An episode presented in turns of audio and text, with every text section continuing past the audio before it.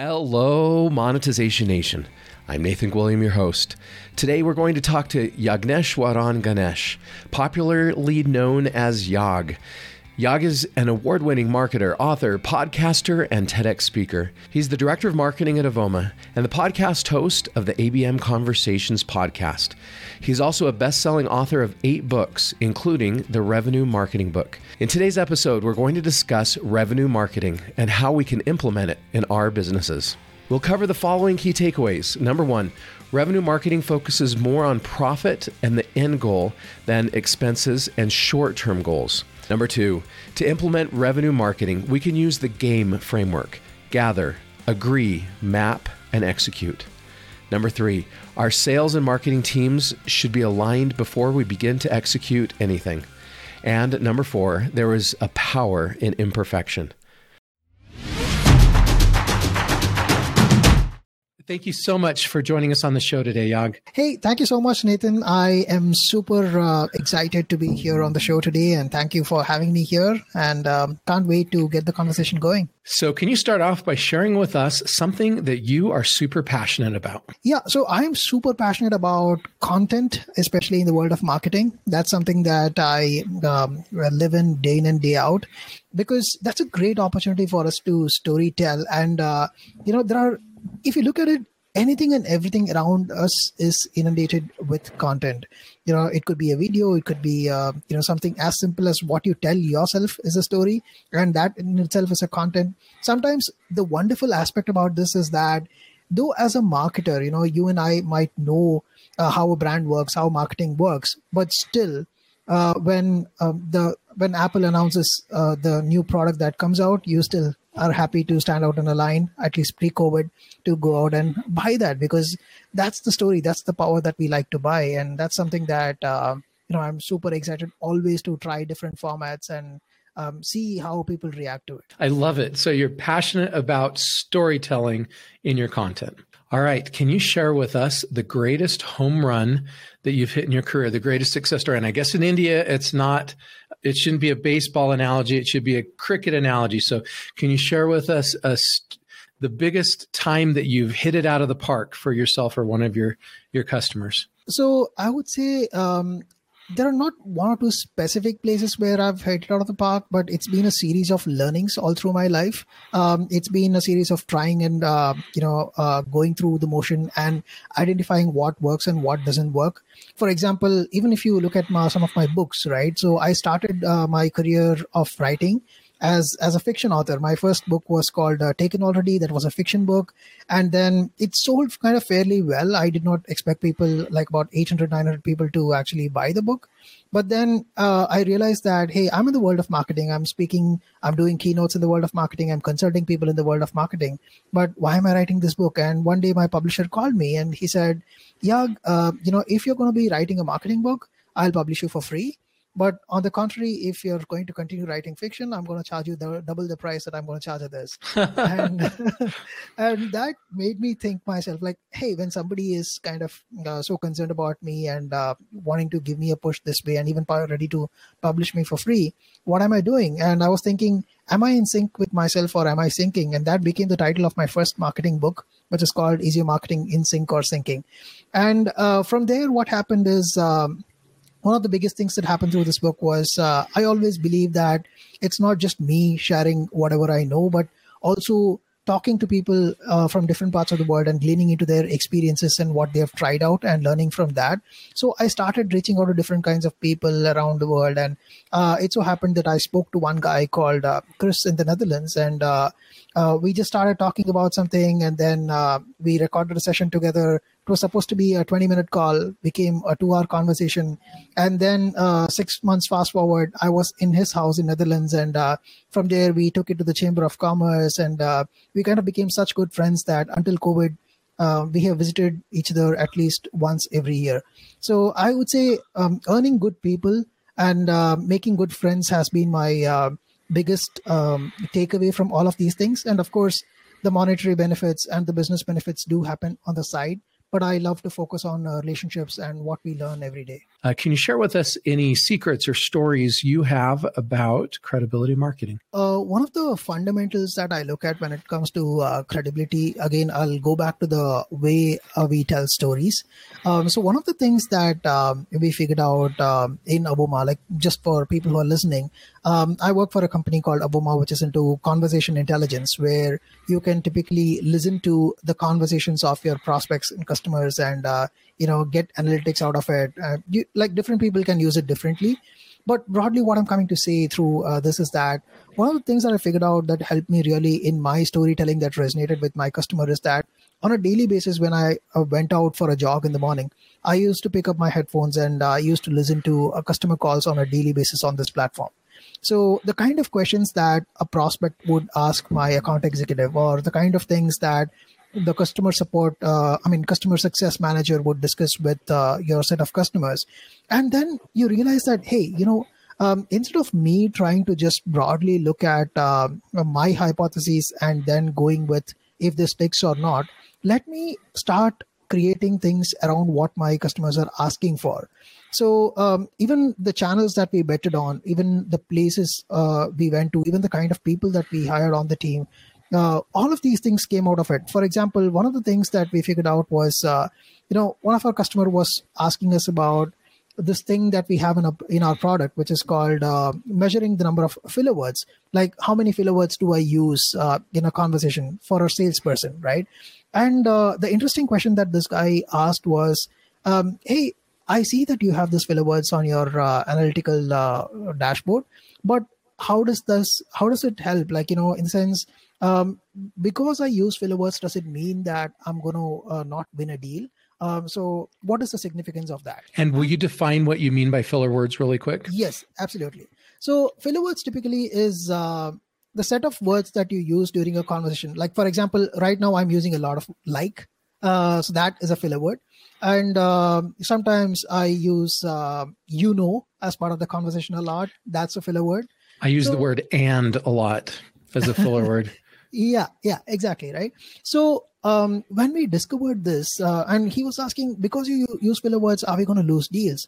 And that made me go back and think, hey, we have this feature in the product, fantastic, but how do we uh, establish uh, the use for this? How do you make it um, a credible thing to have rather than just saying, uh, hey, this is a feature, it's a bells and whistles? No. Then we went in, we did some analysis. We realized that just because somebody uses filler words, they are not going to lose a deal. Absolutely not. But on the contrary, if somebody uses like uh, 70% filler words for every 100 words that they speak, they're going to end up giving a very bad experience. Uh, we saw those numbers saying that, hey, the call experience was not great there. It felt like, you know, the person was not well prepared or the person was not confident, he was nervous, whatever. And the third thing, the most interesting part was if somebody had absolutely no filler words in their conversation, it felt way too plastic and rehearsed as well. Yeah. So, so that was a bit of moderation where um, we discovered that there was this one or two percent of filler words is ideal for usage. So, Interesting. That is powerful. you need a certain percent of imperfection to be authentic is what you're exactly, saying. Exactly you know so it feels like hey this person is being real. I mean at the same time it does not mean that i'm trying to insert certain things but i'm not trying to be over conscious to stop everything. That feels like we are having a real conversation and that is very very powerful. So at the end of the day it goes back and boils down to just one thing you know. At the end of the day if people are able to connect with you uh, in real time. If you're getting just five ten minutes to spend with that person and if they feel like they're talking to a real person that makes a lot of sense. Again if you translate that into your website copy are you talking too much about your product or does it feel like are you talking to their problems right? So if you look back and map everything it's about how you connect with people and that's where credibility is um, you know manifested. It's not about um, which influencer you bring it bring on board uh, you know how many uh, likes or retweets you get none of those things really matter. What matters is do people trust you? And uh, one of the interesting measures that you get is like say for example as simple as customer referrals right? So in our initial days what happened was we built our entire referral model because our customers started referring to a lot of their uh, network. And we did not have a process or a platform to do that. We we were excited that this is happening but over a period of time we thought that we should be rewarding our uh, uh, people our customers who are doing this and built a model around this. So that's where credibility begins. You know uh, you know uh, why people are doing this and you're rewarding them over a period of time rather than the other way around where you say that hey if you do this i will incentivize you to do this. That's that's not how it should be working monetization nation i want you to stop really quick and and listen as we restate just a couple of really super valuable takeaways here. So so the first one he made was about the kind of the power of imperfection. And you know, we when we're presenting and talking to people, we don't want a lot of filler words like um and you know, like those kinds of words. Um but we need a certain percentage of those or else we feel robotic. We feel like it's it's not real and authentic. So often we feel that we have to be perfect. We have to have the perfect lighting and the perfect makeup and the perfect backdrop before we ever film anything. And and that's just not true. That's not what our audiences want. When we do that, we actually take away from the authenticity and the power and the credibility of the message we're trying to share. So if if we just got done with a run and we've got something we want to say and want to record it on a video, we might consider just recording it. Don't worry about getting to the perfect backdrop. Pull out your phone and record it. And and there's a power that comes from the authenticity of capturing it in that moment. Any thoughts on that, Yag? Yeah, you're absolutely spot on. You know, a lot of times uh, it's okay to say that, uh, you know, I made a boo boo. That's absolutely fine, uh, rather than saying that I'm the most perfect person in the world. Because, yeah, even the lighting example that you get, you know, it's, it's fantastic. When you look at uh, if you scroll on the on on your linkedin feed and you see certain videos look so very professional and it it feels like okay it's going to be a marketing message. Whereas somebody is having a conversation you stop and you at least try to give a listen as to what the other person is saying. Uh, so you don't want to come across as so polished that um, it, it feels like they're trying to push something on you. Whereas somebody is having a conversation who feels just like you let's dive into your book. Let's dive into the to the main topic here of of revenue marketing.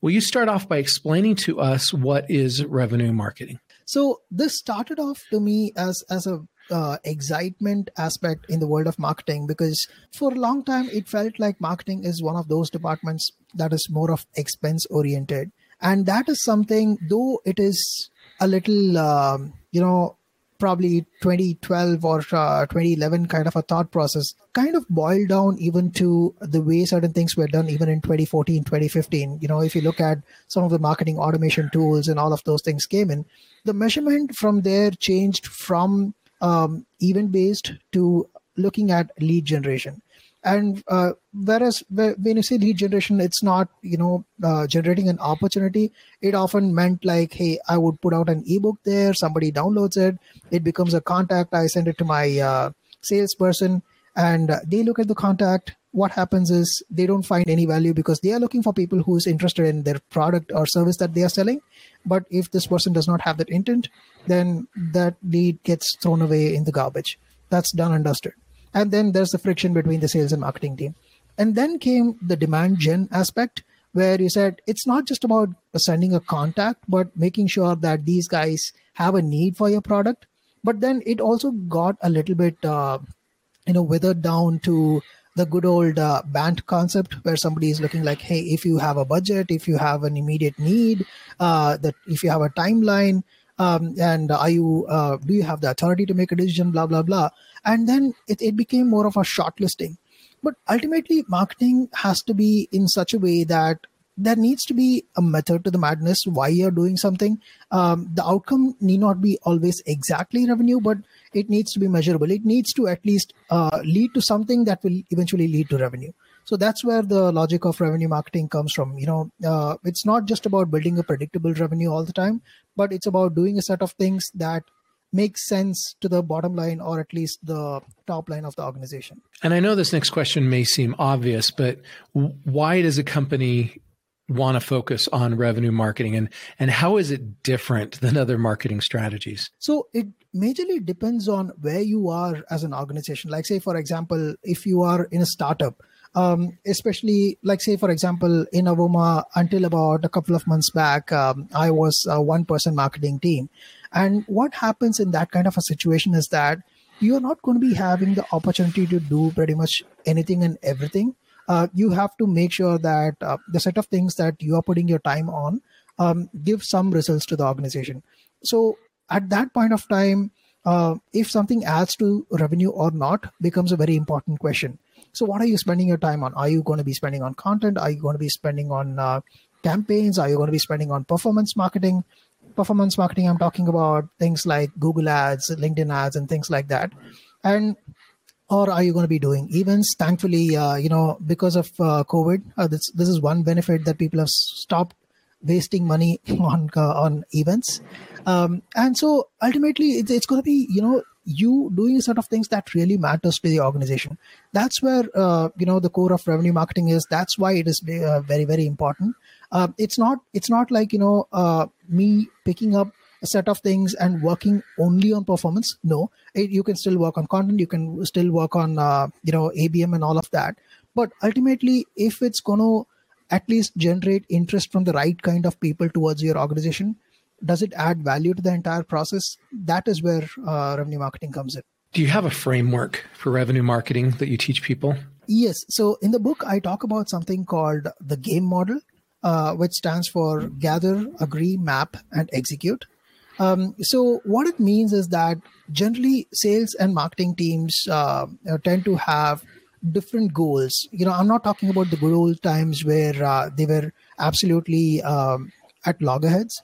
No, I mean, it, it, in reality, it's it's not that bad as uh, you know we sound to make it. But the thing is, uh, you know, what happens is sales teams have their own set of goals, and when marketing uh, the way it aligns with sales if it's not contributing to that mark they are not going to see value in what marketing offers so for example if you're um, you know working with them and helping uh, them reach a set of accounts for example if you're reaching a set of people that um, you think are most valuable to our organization first even before you going out and creating that list you need to um, sit down with your salespeople and uh, ask them like what are the kind of uh, accounts that are working out for them? And the best part about this entire journey is that uh, a salesperson if you just go and ask them um, what are the top five accounts that you think are you going to be closing this month without even looking into the crm they're going to just say it right off the bat because they are at it day in and day out. Now you gather your list and then sit down with your sales team and agree upon what is your tier 1 tier 2 tier 3 list that you want to reach out. So does it make sense? I think that this is the icp but do you see uh, you know it makes sense to you based on the things that you're talking to based on the people that you're talking to on a daily basis? Does this list make sense? So once you agree upon this, then the next stage you start mapping out your marketing programs. So do I uh, do I send out emails to these people? Do I create ads on specific platforms, or do I create content? Uh, what are the kind of things do I do to reach out to these people? And then once that is done, how does the salespeople, uh, you know, how do the salespeople map to this? Um, do they uh, start doing their uh, reach out campaigns in terms of calls? After two touches or three touches when do i when when do they actually get in con- connection with them? When does that conversation happen? And finally the execution of this right? So the execution is uh, what do we actually treat as uh, a proper contact into the system? When do we agree? And for all these things what are the kind of tools that we need? What are the kind of process that we establish to this? You know um, for example it could be as fundamental as agreeing as to what a sales qualified lead is you know uh, that itself is a definition that is a problem in most organizations. Somebody thinks that it is just about uh, somebody who has signed up for your product. Somebody thinks that hey um, once the free uh, sign up is done um, unless they go to the next level and start a conversation with sales that's not it. So everybody's going to have different definitions. You establish a baseline and then start working towards it. So this is a broad outline as to where we need to be but at specific levels, if you go down deep, then it's going to boil down to the people, process, technology, and everything that enables this entire process. Can you share with us any stories of other organizations that have implemented revenue marketing and, and maybe the results or the impact that it had for them? So, for example, there is this uh, organization in Estonia um, called Outfunnel, which uh, follows revenue marketing quite heavily. In fact, they have a product around this. And uh, the best part is, uh, you know, the entire process revolves around uh, measuring even things at the channel level. So the clarity that it gives them is that um, it's not just like if you look at how people measure your CAC, that is uh, customer acquisition cost. In most organizations, it's just broadly, um, you know, your uh, total money spent by uh, the number of customers acquired. That's that's the broad logic. But you need to know as to what channel is working out for you? You know do i uh, pour more gasoline on linkedin? Do i pour more gasoline on google ads? Or uh, do i uh, do more of marketing automation? Uh, what is working out for me? So being able to attribute things at each level and trying to understand that this um, is generating x number of uh, visits and then this is creating x number of uh, um, you know demo requests or signups on my website and from there uh, ultimately this is this is the number of uh, customers that i'm getting through this channel so that level of clarity is what it helps. And uh, the reason this is very useful is because uh, it saves you from spending money uh, in places that are not working and ultimately optimizing your spend to the kind of uh, you know output or outcome that you're looking for. What's the biggest mistake that you've seen somebody make when implementing revenue marketing? Mistake is uh, number one. I mean, not not quite a lot if you understand and uh, look at things there are not much mistakes happening there but the fundamental is that um, the alignment of different teams towards implementing this you know the, you need to be first uh, the belief systems of um, certain organizations are different in in different areas for example you cannot measure everything um, for example if you're saying that um, I will implement uh, revenue marketing, but I will make no investment on brand because that is not, um, I'm not able to measure the outcome. That is a fundamental mistake you shouldn't be doing because um, the more your brand grows, you know, your CAC is going to come down over a period of time. Just to give a simple example, you know, when I first joined Avoma in April, uh, the number of people searching for the keyword Avoma was under 10. And now it's somewhere close to 1,000 so what happens is now I see people bidding on Avoma as a keyword from the competition as well. Um, as, as an impact, what happens is over a period of time, when your brand gets known, there are certain keywords or there are certain things about your product or platform that also gets popularized, uh, you know, parallelly. And your cost per acquisition in sense like you're not going to spend heavily only on certain channels. There are there is going to be an increase in direct traffic. There is going to be an increase in people coming in inbound purely because they've heard of you or you've been out somewhere. I mean they know who you are. So that thing comes on over a period of time. So calling something uh, purely measurable based on what you see as revenue marketing is a fundamental mistake. That's something that i see quite often. Uh, when we decide we want to implement revenue marketing uh, what resources, software, technology, what tools do we need uh, to effectively implement a good revenue marketing strategy? You can start with as simple as literally just a Google Sheet. That that should simply do at the beginning. But uh, the levels of sophistication increase based on the different kinds of programs that uh, you want to do. Like as a one-person team, if you're not looking at a lot of things, if you think that I'm going to look at just one channel and I'm going to invest on AdWords, for example, Google Ads, for example, um, you don't need anything. You just need to have a good excel sheet where you're uh, forecasting properly and able to optimize over a period of time. But over a period of when you're looking at different things uh, then you can start looking at uh, bringing in a proper marketing automation platform like say a hubspot or a marketo or then then you can look at uh, bringing in uh, you know crm slash uh, email marketing tools like active campaign and all of that. And you can also start bringing in conversation intelligence tools where you're trying to listen to what a customer or a prospect are saying and how do I map this to the entire process. So there are going to be uh, things coming in at different stages, but I would say to, for starters, you will. It's not very tool heavy. It's more uh, you know people and process heavy, and then tools come in to fill in the gaps.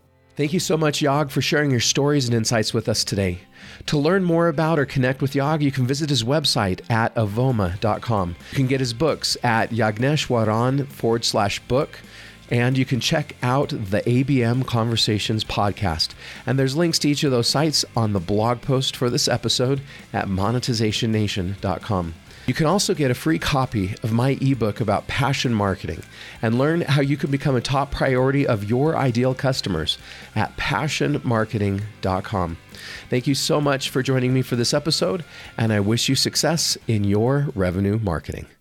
Do you want to become a better digital monetizer? To receive great monetization stories and secrets, please go to monetizationnation.com and join free and if you liked today's episode, please subscribe to the show and share it.